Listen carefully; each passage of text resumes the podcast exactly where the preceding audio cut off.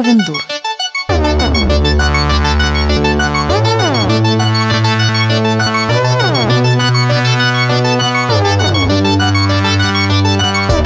Привет! С вами подкаст Ковендур и я, его бессменная, прекрасная ведущая Евгения Спащенко.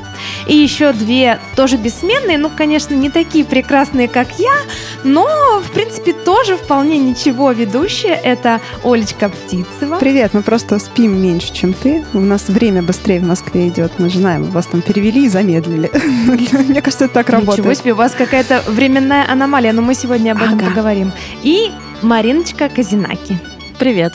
Ну, слушайте, я, конечно, шучу постоянно, как-то очень глупо э, со всеми этими подводками. Я надеюсь, что вы, дорогие слушатели, это понимаете, потому что я считаю девочек великолепными, талантливейшими, прекраснейшими. И вот сегодня у нас есть повод поговорить о нашем чудесном даровании Ольги Птицевой. Но перед тем, как мы за нее возьмемся, расскажу вам историю. Сегодня и я поехала покупать гирлянды. Я купила их, они очень красивые, светящиеся, для того, чтобы пережить ноябрь и сегодняшний выпуск, потому что мы будем говорить о страшном.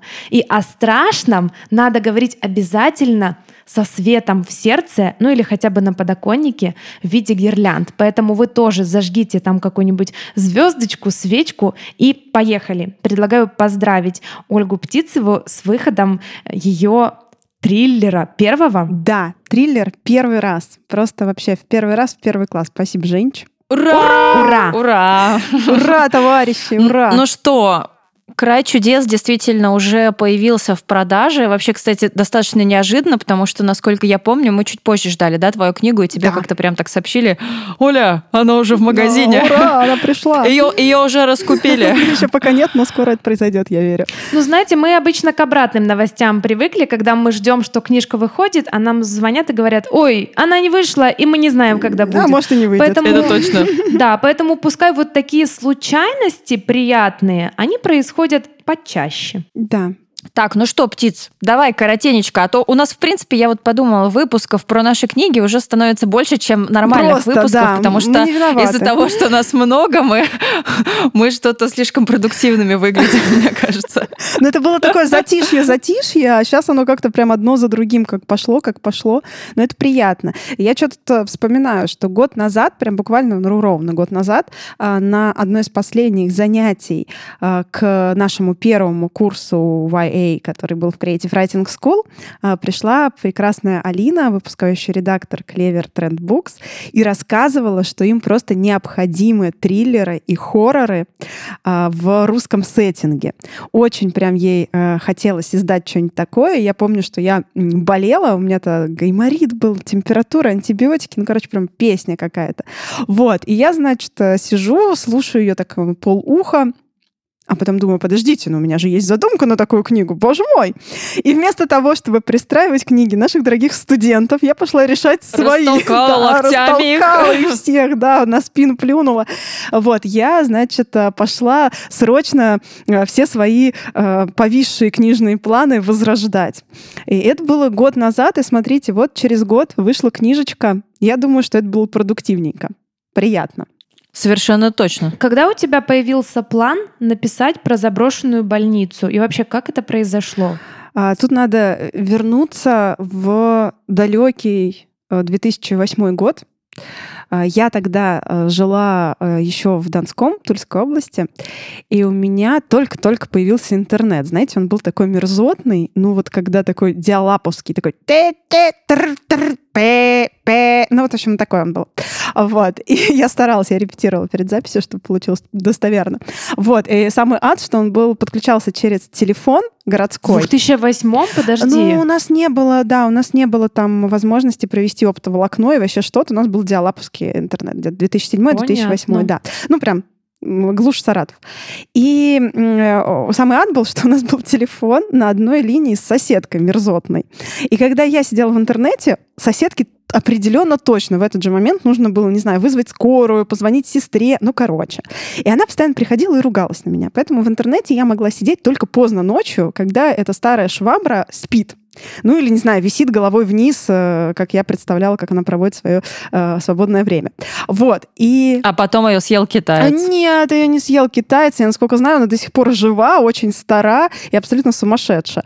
Вот. И, в общем, э, я, значит, ночью сидела и листала интернет, этот непонятный зверь, и мне очень было интересно почитать всякие городские легенды, особенно городские легенды про Москву, а, потому что я знала, что сейчас еще чуть-чуть, и я в Москву эту перееду.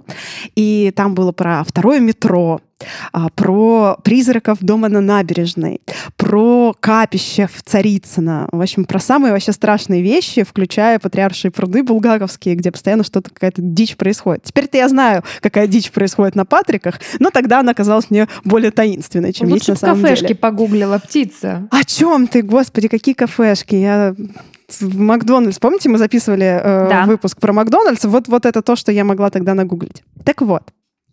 И я нашла сайт, который называется Мракопедия. А, там просто вырви глаз.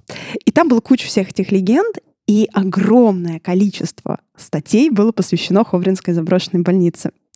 И я читала, и это было просто какое-то сумасшествие, потому что а, они там еще так, знаете, пишут достоверно, что ты реально начинаешь верить. Вот настоящая городская легенда, когда есть привязка ко времени, к, там, к официальным организациям, каким-то там а, локациям, и ты правда веришь, что это все. Вот давайте я вам прям коротенько э, расскажу про этот фольклор, чтобы вы вообще понимали, почему меня так сильно проперло.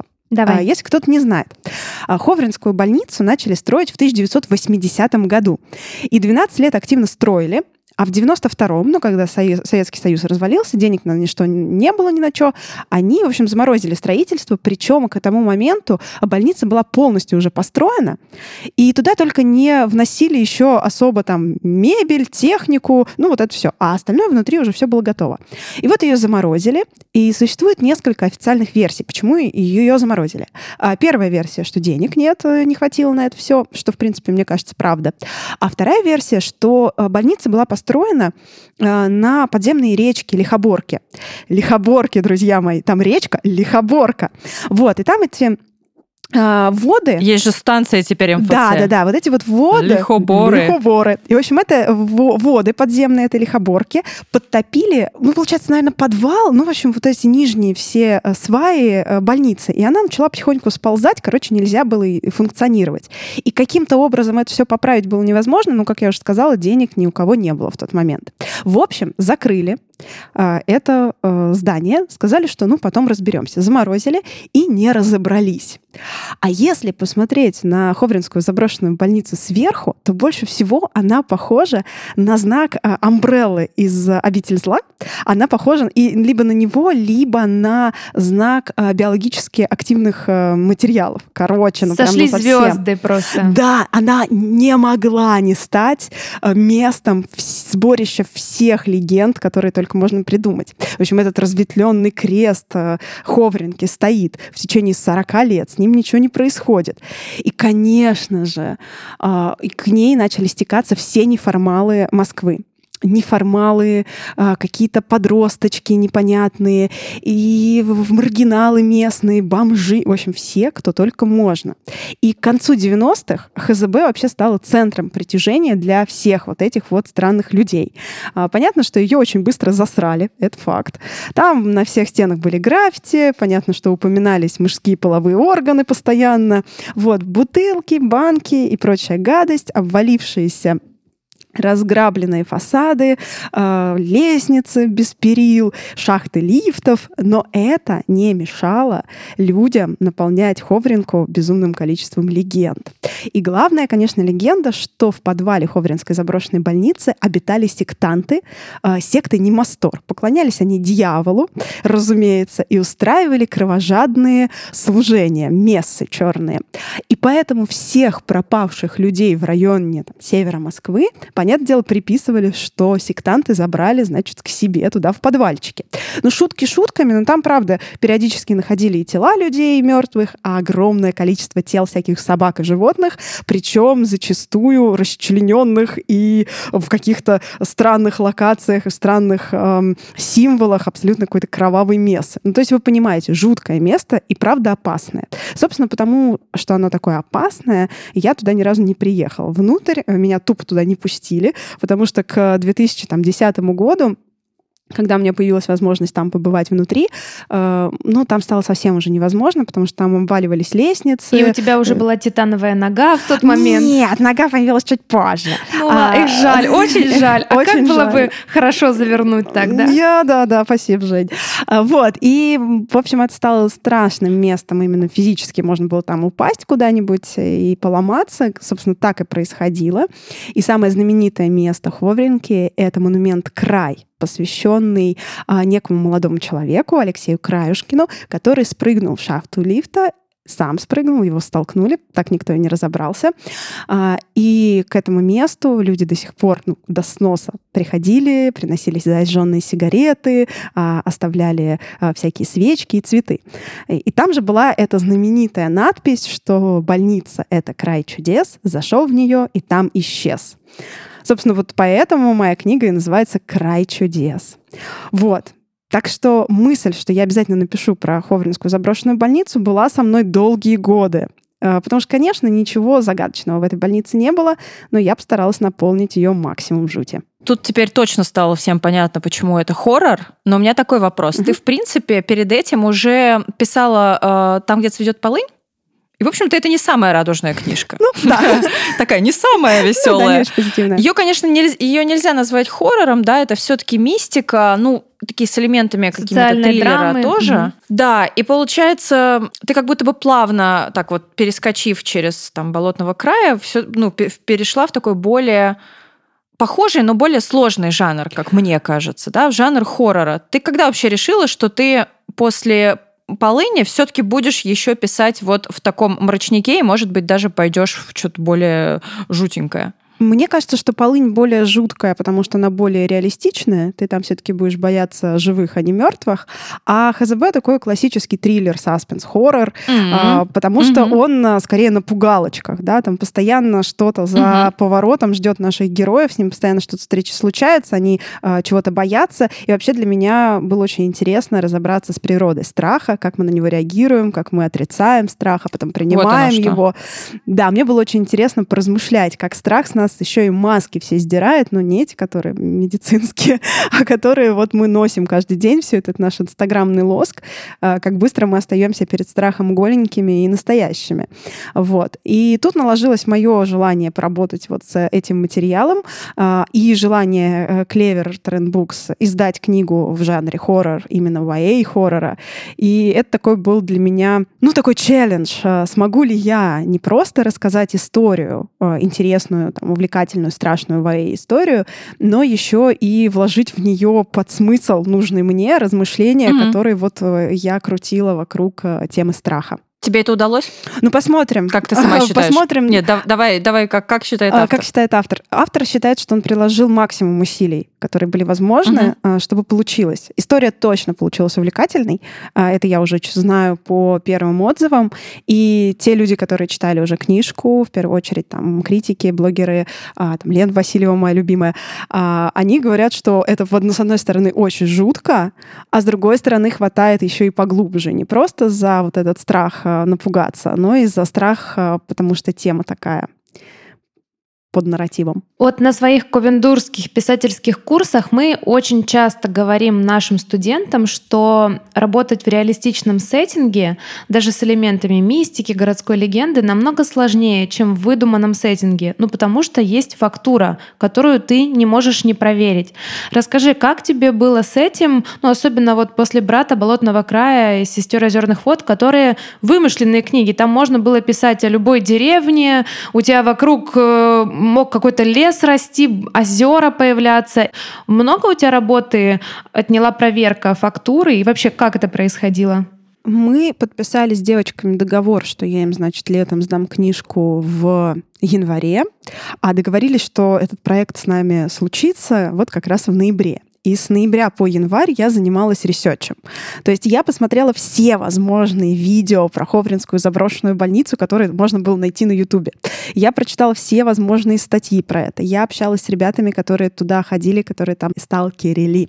Э, я посмотрела все эти фото, которых огромное количество в прекрасном а, сообществе ВКонтакте с Ховринской заброшенной больницы. Там прям собрана вся антология всех материалов, которые возможны. И, конечно, я в этот момент жутко расстроилась, потому что я поняла, поняла, что внутри Ховринки не было ничего. То есть э, к 2010, ну, к 10-20 началу, там, конец 10-х годов, в ней уже не осталось ничего, вынесли все, что было не приколочено, а потом вынесли то, что было приколочено. То есть, по сути, к моменту сюжета этой книги э, Ховринская заброшенная больница представляла из себя э, загаженную бетонную коробку, которую, конечно, надо было сносить как можно быстрее. И я очень расстроилась и даже подумала, что, наверное, я откажусь от проекта, потому что невозможно в эту локацию поместить историю. То есть как я буду описывать, как герой просто ходит по загаженным коридорам? По пустому коридору, да? очень интересно. Кругом бетон. Очень страшно, ребят, вообще. ребята. Мы верим, да, птица, да, спасибо. вообще самое страшное... Ой, я сейчас так напугалась просто. На 56-й странице они открыли дверь, а там, а там еще один пустой коридор. Страшнее ничего не придумаешь. Самое смешное, что вначале наши герои реально так думают, они реально там первую главу просто идут по пустым коридорам и такие, что мы будем здесь снимать, господи. Потому что идут они с желанием снять псевдодокументальный фильм, посвященный Ховринской заброшенной больнице, и сталкиваются с тем же разочарованием, с которым столкнулась я. Но Потом я подумала, все-таки я пишу fiction. А, это не нон-фикшн, это не документальная книга, посвященная заброшке. Поэтому я могу менять ее в той мере, которая нужна моему сюжету. Поэтому там появляются детали интерьера, если можно так сказать. А, там изменяется немного локация. Например, э, край — вот этот монумент края, он находится всего на втором этаже. А в моем сюжете, когда герои доходят до края, этот уже, это во всех смыслах они доходят до края, это уже кульминационная сцена, которая просто невозможна на втором этаже. И понятно, тут я решила, ну окей, она у меня будет на восьмом, и что вы мне сделаете за это?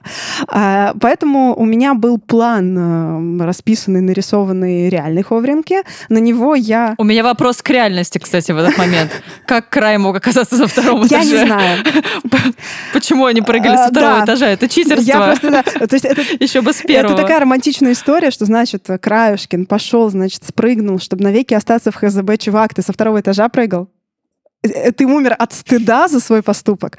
Вот, в общем, неловко, да, как-то вышло, поэтому окей, на восьмом этаже. А, поэтому у меня был план Ховринки, реально существующий. А, на него я наложила тот план Ховринки, который нужен мне, и уже вот в этот кадавр я засунула все сюжетные ходы. То есть вот на этом этаже они заходят. Вот сюда они, значит, идут. Вот здесь они встречают вот этого героя, здесь этого, здесь с ними происходит вот это, вот сюда они потом бегут, здесь они прячутся. Поэтому если э, начать прослеживать э, сюжет э, э, края по плану реально существующий, с реально снесенной Ховринки, то, конечно, там ничего не сойдется во многих местах. Но я себе позволила такое фан-допущение, если уж у меня там некая таинственная тень ходит за героями, то пусть и территория больницы немного отличается.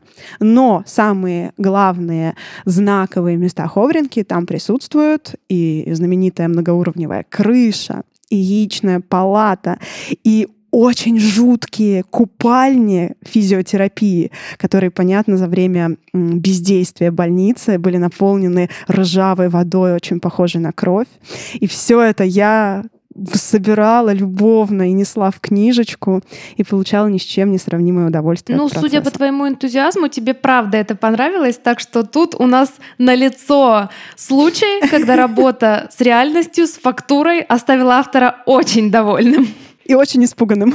Тогда, знаешь, такой вопрос, почему э, сейчас опять был Янг Далт? Ну, то есть был же вариант, да, например, поработать а, со взрослыми героями. Я знаю, что у тебя есть там взрослые герои, не те, которые действуют, да, и создают нам вообще основное движение в книге, а те, те, которых они встречают, да, и это тоже такие фактурные персонажи, мы не будем пока спойлерить, но вы увидите, про которых, ну, конечно же, хочется узнать, да, вот с их точки зрения, а это что было, а почему так, почему вот тут вот так вот получилось, почему этот чувак вот такой и делает вот так и вот там.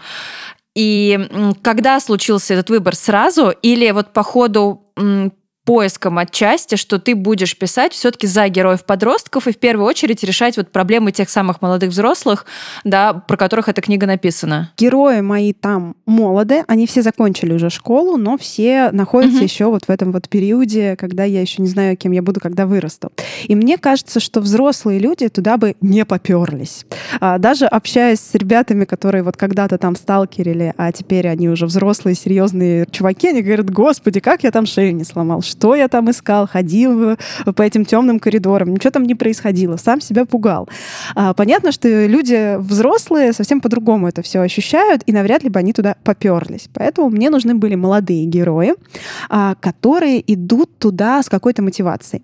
Мне не хотелось писать историю про то, как люди, такие влюбленные в мистику, пошли и испугались, потому что хотели испугаться. А, моя главная задача была отправить туда героев-скептиков и посмотреть, как страшное а, этот mm. скептицизм с них как шелуху, а потом за скептицизмом и все их маски тоже с них скидывает. А, поэтому появилась Кира Штольц. А, она молодая девушка, закончила школу, поступила в школу нового кино и хочет стать режиссером, мечтает вообще это сделать. Но, к сожалению, ей по всем правилам Creative Writing мешает кое-что, а это кое-что проблемы дома серьезные. Ее любимый дедушка, у него деменция, и это очень сильно меняет жизнь в их семье. И поэтому Кира э, понимает, что он не справляется и хочет съехать от родных. И для этого ей нужны деньги. Первая мотивация — деньги. Второй герой — Тарас Мельников. А, он нас оператор. А, он э, дружит с детства с Кирой, они вообще кореша и братаны. А, и э, его главный страх — попасть в армию. И тут, конечно, был большой вопрос по поводу этой мотивации, потому что девочки из Клевера мне говорили, по-моему, это не очень актуально для а, современных подростков. И я устроила опрос, боятся ли современные парни попасть в армию. И оказалось, что они боятся этого сильнее, чем, дайте подумать, все. А, коронавирус — фигня. Нежелательная там, не знаю, беременность, ничего долги, переживем. Фигня. Я не знаю, большие долги от онлайн-покера, да ладно, все бывает. Но главное не попасть... Мамка выплатит. Да, главное не попасть в армию. Поэтому Тарас мой очень боится попасть в армию. Он такой достаточно мягкий чувак, но когда он злится, он просто теряет себя и способен на настоящую жестокость, и это тоже его страх. Он боится, э, что там он потеряет ту гуманность, которую в себе ценит. И поэтому он хочет откупиться от армии, и ему нужны деньги. Снова мотивация денег. Так это же прям про нас история. Нет, ну подожди, я же сказала, что кто из взрослых людей попрет, я сразу же промолчала, потому что мой Сергей обожает просто YouTube-канал, где чувак ночует в заброшенных домах якобы с привидениями, там он ходит с камерой, снимает сам себя, а там мячик выкатился. Господи, да, я знаю этого чувака, и он снимал вот, вот. в Ховринке. И он вот. И Сергей просто героя. очень хотел бы тоже переночевать в заброшенном доме или замке. И я не знаю, можно считать его взрослым? Ему сколько там, 32? А, или... окей, он молодой хорошо. взрослый. Я скажу он ему, что он взрослый. еще вписывается. Да, я, я сейчас просто, подождите, я сейчас скажу, как зовут этого чувака, если вам интересно. Просто он прототип э, еще одного героя. Его зовут Дима Масленников. У него угу. хреново туча подписчиков и 5 миллионов просмотров видоса, да, как он ходит да, и да. пугает себя в Ховринке. А, когда я смотрела этот э, блог, я просто думала, что чувак же делает как бы на этом деньги, он же реально, ну, не верит в это все. И мне было очень интересно при- прописать такого героя. И поэтому в моей книге появился Слава Южин. А, он блогер. А, вся его жизненная проблема в том, что его заставляют рекламировать в блоге всякую хрень, которую он не хочет рекламировать, и они очень сильно его достали. А, ему денег не надо, деньги у него есть. Э, он... Э, вот она актуалочка. Да, блогер-миллионник, все у него хорошо, у него есть девочка контент-менеджер, которая вот трясет из него рум-туры и э, очень хочет, чтобы он наконец-то записал рекламу, посвященную электрической, электронной щетке, э, которую ему уже оплатили, он деньги потратил и все никак не снял контент. Вот, и это главная его внешняя проблема. Но у Южина в семье случилась большая трагедия несколько лет назад, которая очень сильно разом... эту семью э, разомкнула. И он остался, по сути, один, никому не нужен. И э, он хочет прийти в Ховринку, чтобы разобраться, почему в его семье это произошло, потому что трагедия произошла с его братом Связано. Да, э, в Ховринской заброшенной больнице. И он понимает, что ее скоро снесут, и у него не будет другого шанса, и поэтому он решает пойти туда, типа снять э, документальный фильм, потому что он не может даже себе признаться, зачем он туда идет. Он не знает, зачем он туда идет. Ему просто надо. И он э, набирает команду наших э, друзей э, Тараса и Киру, и они вместе втроем с проводником, а, которого эм, Южин э, находит на одном из тематических форумов, а, они отправляются в Хоринку снимать этот фильм. И первую там, треть книги главная их проблема, что снимать нечего. Ну, разумеется, что потом они забывают, что они что-то должны были снимать, потому что уже не до этого друзьям нашим хорошим.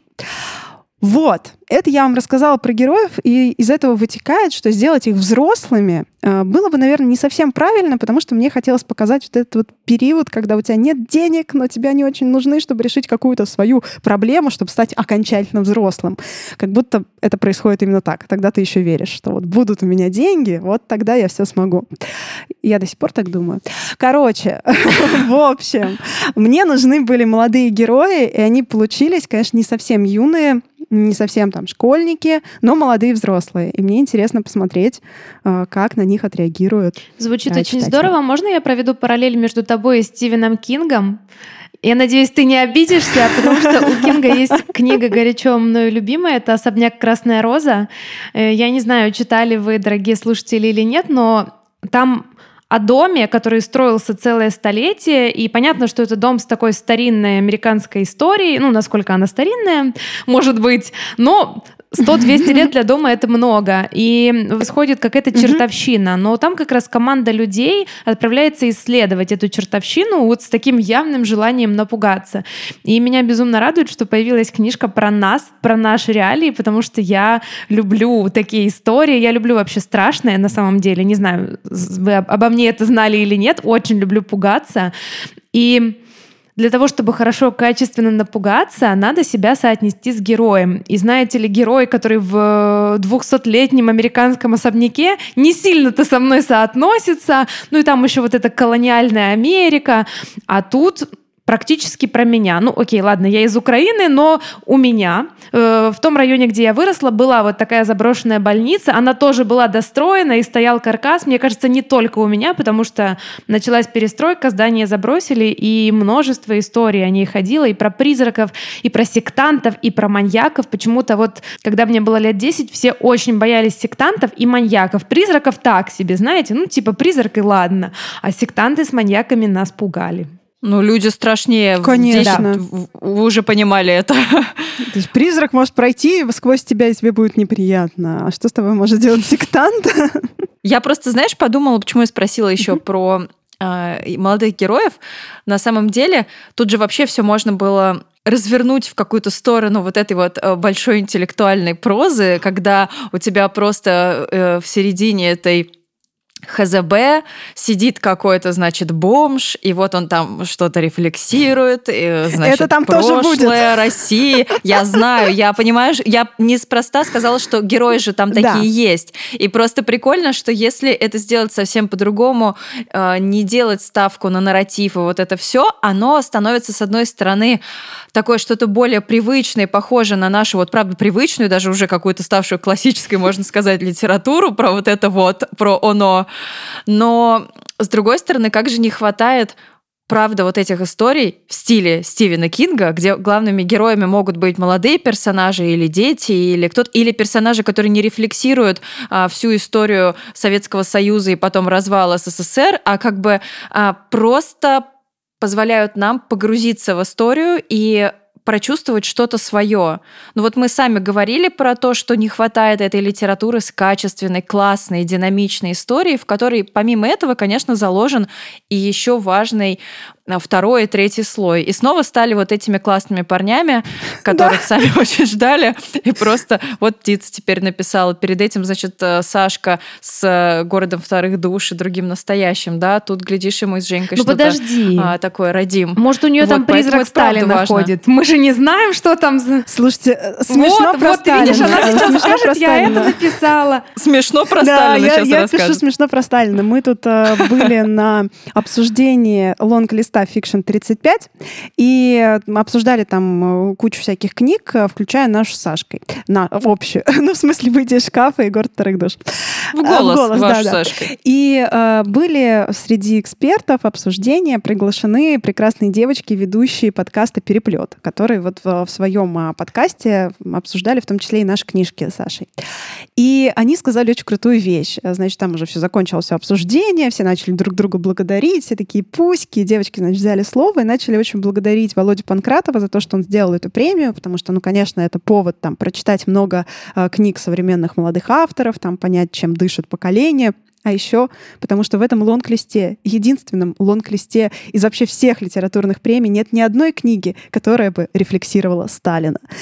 Это и получилось, что у этой двух с половиной часовой дискуссии было два девиза. Спасибо, что нет Сталина, и у каждого есть свой шкаф. Вот. Поэтому все, да, все немножко уже устали от Сталина, есть такое дело. Да не немножко, а мне кажется, уже Сталин устал сам от литературы про Сталина ребята, дайте Сколько мне можно? уже реинкарнироваться. Я из-за вас не могу, из-за вашей общей памяти. Простите мне мои грехи уже. Все, я уже хочу стать улиткой и отбыть свое наказание. И тут Ленин такой, нет. Простите. Я вообще в очереди был первым. Ты видишь, я уже там позеленел и растекся. Чувак. А, хочешь смеяться? Между прочим, а, Ленина закрыли на карантин коронавирусный. Уж не знаю, то ли он нас заразит, то ли мы его, но переживания... Нет, китайцы могут съесть Точно! Как они его раньше не сожрали. Лежит такой живенький весь. Я вообще против китайцев. Да ну... Живее любого подгалина. Так, дорогие китайцы, если вы слушаете нас, Женя не обобщает, э, имеет в виду далеко не вас.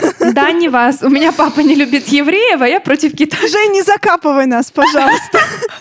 Ну ладно, я с папой Но... спорю на эту тему. А, Подождите, а, хорошо, да, я хорошо. да. Ну, я надеюсь, что просто евреи не любят Жениного папу. Да, я все, вот тут бинго. их поддерживаю.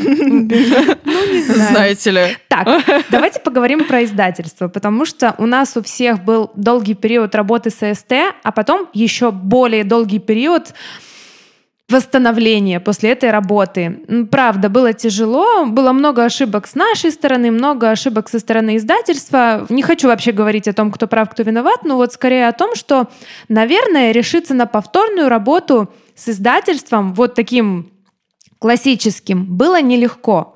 Расскажи об этом, птица. Да, но тут, конечно, нужно э, упомянуть то, что мы с девчоночками из Клевера в очень дружеских, э, приятных взаимоотношениях. Мы приглашаем друг друга на проекты. То есть девочки были у нас на подкасте. Э, я приходила к ним на подкаст. Мы выступали на их мероприятии на Красной площади. Ну, то есть заранее почва была прощупана. Мы понимали, что нам очень комфортно работать вместе. Мы как-то смотрим в одну сторону. А, поэтому Поэтому, э, когда мы с Алиной договорились, что да, давай попробуем э, сделать вместе книгу. Э, я особо не переживала, что нам будет некомфортно, потому что вроде как заранее было понятно, что все ок. А, поэтому здесь у меня не было страха, Скорее, я понимала, какие свои права я буду отстаивать в момент там, заключения договора, какие условия нужны мне, а, на какие уступки я готова пойти. А, и вообще я как-то очень трезво подходила к работе э, над этим проектом, потому что опыта уже достаточно, чтобы понимать, э, как Прокачалась ты, детка, прокачалась. Да, как мне комфортно и хорошо, а как мне нехорошо и некомфортно. Вот, поэтому мы в первую очередь все на берегу обсудили. Еще до заключения договора у нас прям э, были созвоны, встречи, когда мы а, обговаривали все, все, все на берегу. На каких условиях мы работаем, какая будет оплата, а, какой, какую книгу они от меня ждут, потому что все-таки это был договор заказа, потому что мы подписывали бумаги, что я обязуюсь написать э, к определенному времени книгу, а, и какая она будет, мы тоже обговаривали, поэтому а, всем все было понятно заранее, никаких неожиданностей у нас на пути не случилось, к моему огромному счастью. А, вот. Единственное, что из-за карантина у девочек сдвинулись а, границы э, выхода книги. А, мы это, видите, до конца ноября дотянули, потому что, ну, понятно, когда закрыто производство, никакие книги не выходят, и портфель издательский тормозит немножко. Вот. Поэтому у нас был лишний месяц, который мы потратили на редактуру. Причем редактуру не стилистическую, а сюжетную. И вот об этом мне хочется сказать немножко побольше, хотя я писала большой пост Давай, про это, важно. Да. И сегодня я сделала у себя в Инстаграме опрос, типа, о чем вы хотите услышать в нашем спешле, и там достаточно много вопросов, типа, как тебе вообще было работать по заказу, и не странно ли это? Нет, это не странно, когда вы заранее обо всем договариваетесь, а когда у вас прям вот все откровенно, чисто и открыто. А, поэтому, когда я написала книгу, закончила рукопись, я отправила ее в редакцию, и э, в редакции ее читали, по-моему, в пятером что уже, вау, серьезно, кто-то в пятером в редакции читает мою книжку. Это было очень приятно. Класс. Вот. А, они а, прочитали, э, созвонились без меня, что правильно и этично, потому что, ну, мало ли там какая была бы реакция, не факт, что я хотела бы ее знать, да-да. Вот, а, они все обсудили, и э, мне пришло письмо, в котором были указаны сюжетные коррективы на взгляд издательства, которые нужны, а, чтобы книга лучше подошла в целевую аудиторию, которая есть у издательства. А, поэтому до этого мы обсуждали, что э, Клевер будет активно участвовать в продвижении, а не только там, мне на плечи это положится. Поэтому э, мне было понятно, что продвигать они будут на свою аудиторию, свою аудиторию они знают, и поэтому нужно найти какую-то золотую середину между мной, моим авторским голосом, моей аудиторией и аудиторией Клевера. И мы точно знали, что это будет только 16+, потому что 18+, Клевер не выпускает. И это некоторые ограничения на меня накладывало. А, мы а, убрали любое упоминание наркотиков и употребления наркотиков. А, даже самокрутки я там косячки, косячки, не самокрутки, косячки э, мы поменяли на сигареты. Вот. И, казалось бы, это какая-то мелочь, но это важно для соблюдения э, маркера возраста. А, мы э, очень осторожно подошли к теме суицида. А, даже, насколько я понимаю, отправляли в правовой отдел. А, некоторые отрывки а, для того, чтобы нам провели некую экспертизу и сказали, нет ли а, в моем тексте случайного оправдания суицида. Это важно, потому что, понятное дело, я не оправдываю суицид, но мои герои, когда они взаимодействуют с друг другом, они могут сказать что-то таким образом, что это подчеркнет, что суицид, подростковый суицид, это Видите, я аж сбилась.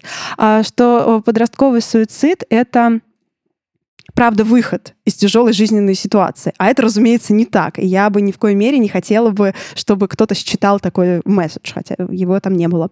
А, поэтому мы посчитали, что в один из ключевых моментов книги а, должен состояться еще один диалог, в котором один из героев словами через рот а, говорит, что нет, а, суицид — это не выход. И он разрушил жизнь не только человека, который на это решился, но и его семьи. А, и после этого месседж стал более конкретным и понятным. А еще, а, дорогие девочки из Клевера, очень попросили меня добавить нежнятинки. А, это, это было сложно, потому что я не умею писать нежнятинку. Точнее, не так. Я умею ее писать, но я не люблю писать нежнятинку. Мне вот эти вот все сисю-мусю, это сложно. И когда э, между героями э, возникают э, чувства, ну, точнее, они осознают, что эти чувства есть, э, я останавливаю все даже до поцелуя между ними, просто на понимание, что вот когда они оттуда выберутся, между ними что-то может быть. И меня очень попросили... Ну, пусть поцелуются, ну, хоть разочек. Ну, пусть они поцелуются. Ну, так, я там ну, для так, друга да, прошу. Да, мне для друга надо. Тю-тю-тю-тю. Ну что ты сделай хоть, чтобы булки были.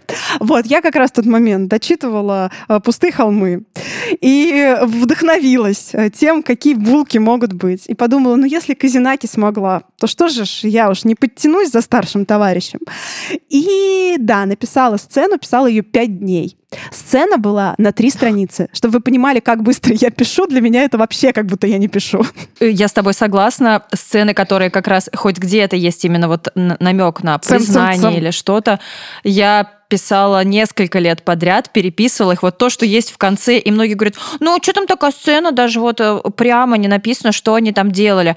А я несколько лет подряд эту сцену переписывала, ну, там, раз в три месяца, в четыре месяца, когда до нее вот там доходила. И когда уже дошла по порядку, я ее тоже переписала два, наверное, или три раза, потому что, ну, это, это невыносимо. мне кажется, любовные сцены — это самая сложная сцена, да. Это невыносимо. И, в общем, у меня герои там, а, значит, э, сидят, стоят на крыше, дальше, у них э, романтика, они целуются, они что-то понимают. Вот. И это было ужасно. Я, я чувствовала себя отвратительно, просто ужасно. Я специально перечитывала «Пустые холмы», я пересматривала э, «Простые люди» с Али Руни, в смысле сериал. Нормальные люди. Пустые, нормальные, простые. Господи, нормальные люди. Вот. И... Э, нормальные, нормальные пустые, пустые люди. люди. И холмы. Да, все это значит... О, это, это, слушай, холмы нормальных пустых людей. Нормальные пустые люди, мне кажется, идеальное э, название для книги Сали Руни, простите. Так вот, и я, в общем, себя накручивала как могла, вспоминала свои какие-то первые чувства. В общем, было тяжело. Отправила эту сцену, сказала, что это кринж. А, редакторы мне сказали, боже, тебе надо писать любовную романы, любовную лирику. Это же просто твое. Вот. Я подумала, что я бы тогда писала одну книгу в сто лет. Вот. А, так что вот любовную линию мы немножко развили. А, убрали упоминание наркотиков, оправдание суицида, даже намек на оправдание суицида. А, а еще сделали менее трешовую одну сцену, вы ее узнаете. В общем, как вы поймете, что начались, э, началась сцена в купальне, знаете, что она была еще более отвратительна. И когда один из героев его тошнит от того, что он видит, в этом моменте меня редакторы попросили, говорит, ну можно он хотя бы блевать не будет? Ну, пожалуйста, Оль, ну, ну очень тебя прошу. Он должен был, его должно было вытошнить, и он должен был на этом подскользнуть проснуться. У меня был тяжелый день, ребята. Наверное, у меня был тяжелый день. В общем, да, меня попросили чуть поменьше вот этого всего. Но если кому-то захочется, я могу прислать черновик. Так, погоди. Слишком много хорошего ты рассказываешь. И такие пуси, редакторы в клевере, и так они тебя поддерживали. Давай я стану... Это правда. Давай я стану в позицию той самой нашей гадкой подписчицы, которая нас всех ненавидит, но она на нас подписана, она первая, она первая купит твою книжку потными ручонками, она поедет, она возьмет ее с полки в каком-то зажопном магазине Подмосковья. Как она только ее найдет первая? Щелково, что Она, да, именно. Она прибежит домой до утра, она будет ее читать, а потом она откроет лайвлип и напишет тебе вот так примерно.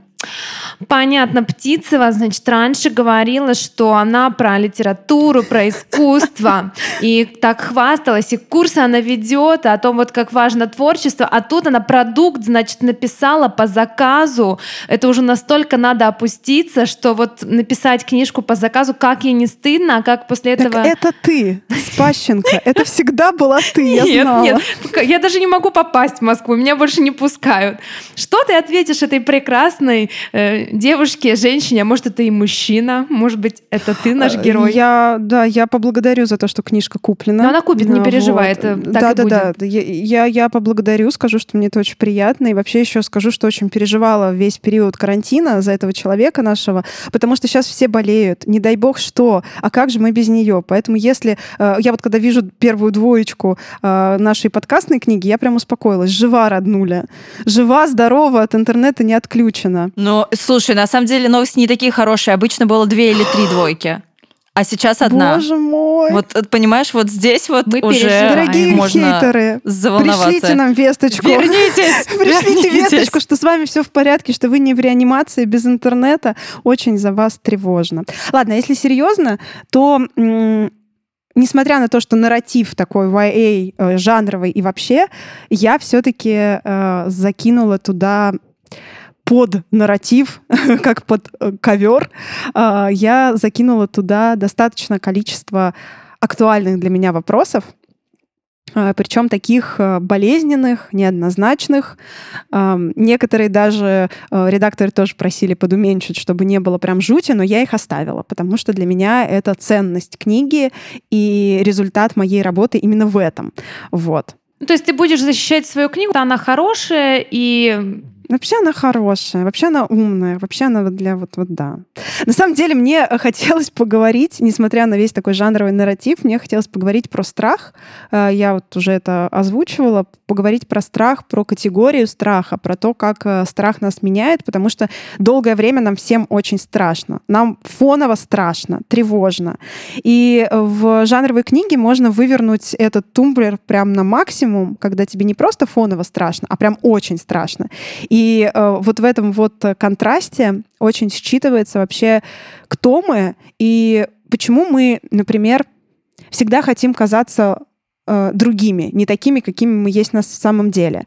А, почему кому-то хочется казаться лучше, добрее, альтруистичнее, чем он есть на самом деле, а кому-то наоборот хочется казаться более эгоистичным, более равнодушным, более высокомерным, чем внутри. А, мне хотелось э, поговорить о том, чего мы боимся на самом деле. Что такое страх темноты? Что такое страх бешеных собак? А, почему мы сильнее, чем темноты и собак, боимся своих воспоминаний. А, почему мы боимся э, вспоминать боль, которая была с нами, и поэтому носим ее с собой. Э, мне хотелось поговорить о наших взаимоотношениях с родными, об вот этой вот э, любви, которая обязана быть. А, обязаны вообще ли мы любить людей, которые нам близки э, кровно, и обязаны, можем ли мы требовать э, любовь в ответ? Вообще на чем строятся наши отношения с родными?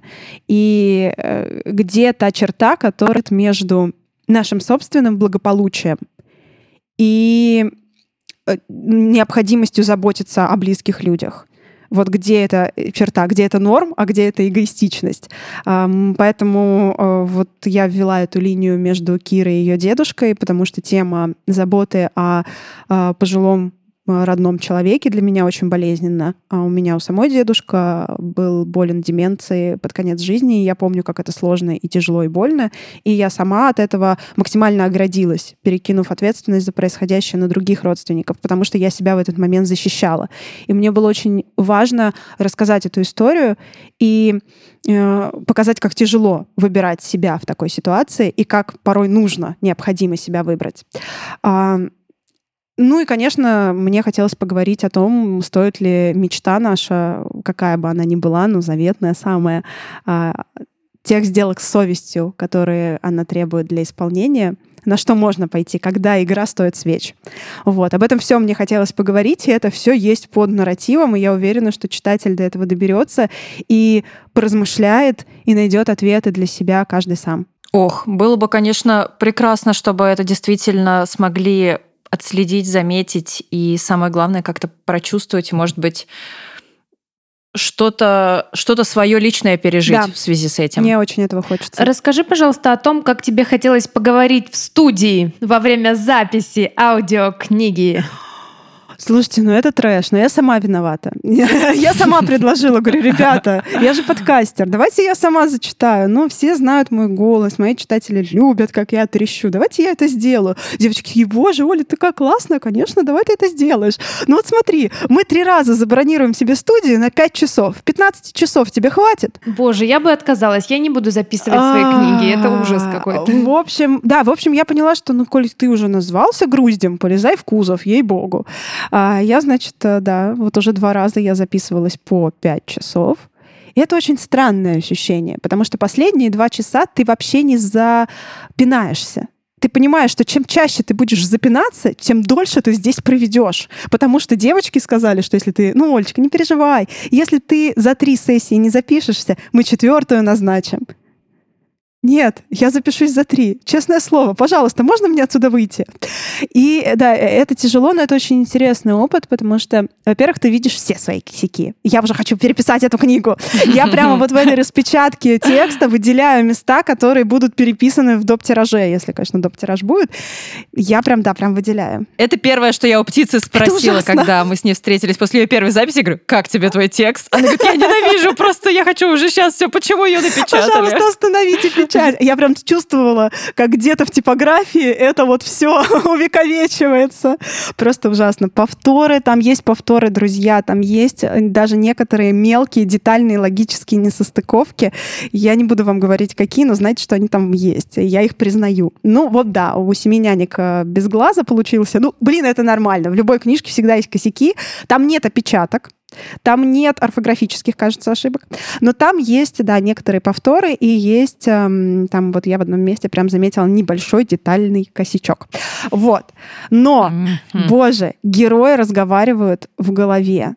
Ты начинаешь пять часов их вот читаешь, ты начинаешь их читать, читать, и пять часов их читаешь. Потом ты едешь домой, а они продолжают это делать твоим голосом. Это очень шизофренично. А, очень круто проверяется сразу, могут ли в своем вот этом состоянии внутреннем герои говорить вот эти реплики. У меня пока еще ни, ни разу, я там на 263 странице, из 380. Так вот, я ни разу еще не сбивалась в смысле из-за того, что там он что-то герой говорит, а реплика к его состоянию не подходит. Тут у меня получилось то, что я много перечитывала текст вслух перед тем, как сдать. Вот. Но в целом это очень шизофренично, очень странно, очень тяжело. я теперь просто рукоплещу еще сильнее э, чувакам из Литреса, которые э, аудиоспектакль записали Актерам по «Брату Болотного края». Потому что, да, они просто вообще умницы. Это титанический труд, очень тяжелый, очень эмоциональный. Вот. Но интересно. Мне очень интересно, что получится. Если мы все успеем дописать, то, наверное, там на новогодних праздниках можно будет прикупить аудиокнигу и слушать, как птица вам 15 часов зачитывает «Край чудес». На наших курсах Creative Writing School и на наших личных курсах мы постоянно говорим ученикам о том, что перед тем, как сдать домашнюю работу, ее надо прочитать. На самом деле мы им говорим два раза ее прочитать. Сначала прочитать, поправить все, что вы сами там увидели, а это все всегда видят, и прочитать еще раз перед тем, как вот нажать кнопку Марин, можно отправить. я не буду второй раз перечитывать «Край чудес», пожалуйста? И вот тут вот как раз, конечно, отличный пример того, как это работает и для чего нужно читать, потому что действительно самая распространенная ошибка это, конечно, не повторы, там, не вот что-то такое, что а, при издании потом уберет корректор, ну и ничего страшного, если ты там что-то ляпнула, ну ладно, неправильно написала, ну, блин, фигня бывает. А самая такая вот э, дурацкая ошибка это как раз когда фразы да, героев не соответствуют скорости действия, времени действия, их состоянию. И понять это правда можно только читая вслух. Я не знаю, как это работает, но правда только так. В голове так отлично вообще. Он с таким темпом, он с таким тембром, значит, такой вот сказал, все вообще сложилось. А когда читаешь вслух, ну бред бредом. Реально. Не бывает такого, чтобы так человек говорил в таком состоянии. В общем, очень работает, ребят. И опыт странный, но классный. Но если вы только начинаете а, писать, у вас вышла первая книга, и вам предлагают озвучить, прям 200 раз э, подумайте, потому что это тяжело физически, эмоционально, и прям очень много ресурсов отнимает. Поэтому я даже не знаю, кстати, что сложнее, самому записывать свою книгу или слушать, как ее озвучивает актер, и в какие-то моменты, в какие-то реплики он произносит неправильно, не так, как ты задумал. И то, и то мучение. Но надо выбрать меньше из зол. Э, ребята, из, э, которые озвучивали «Брат Болотного края», ну, в 99% попадали куда надо, но они делали это 4 месяца. Они 4 крутые. месяца. Да, но там, ну там, там крутые, правда, вообще. чтецы. А вот, например, ну, потому по что часто реки я не могу видит текст первый раз и читает его. Все, у него нет времени, это поставлено на поток ребята из брата вот Болотного края, которые, я уже не могу их по-другому воспринимать, они даже созванивались и по ролям репетировали. А, то есть какие-то были сложные сцены, им нужно было созвониться, они репетировали по ролям, как это все должно там внутри быть. Э.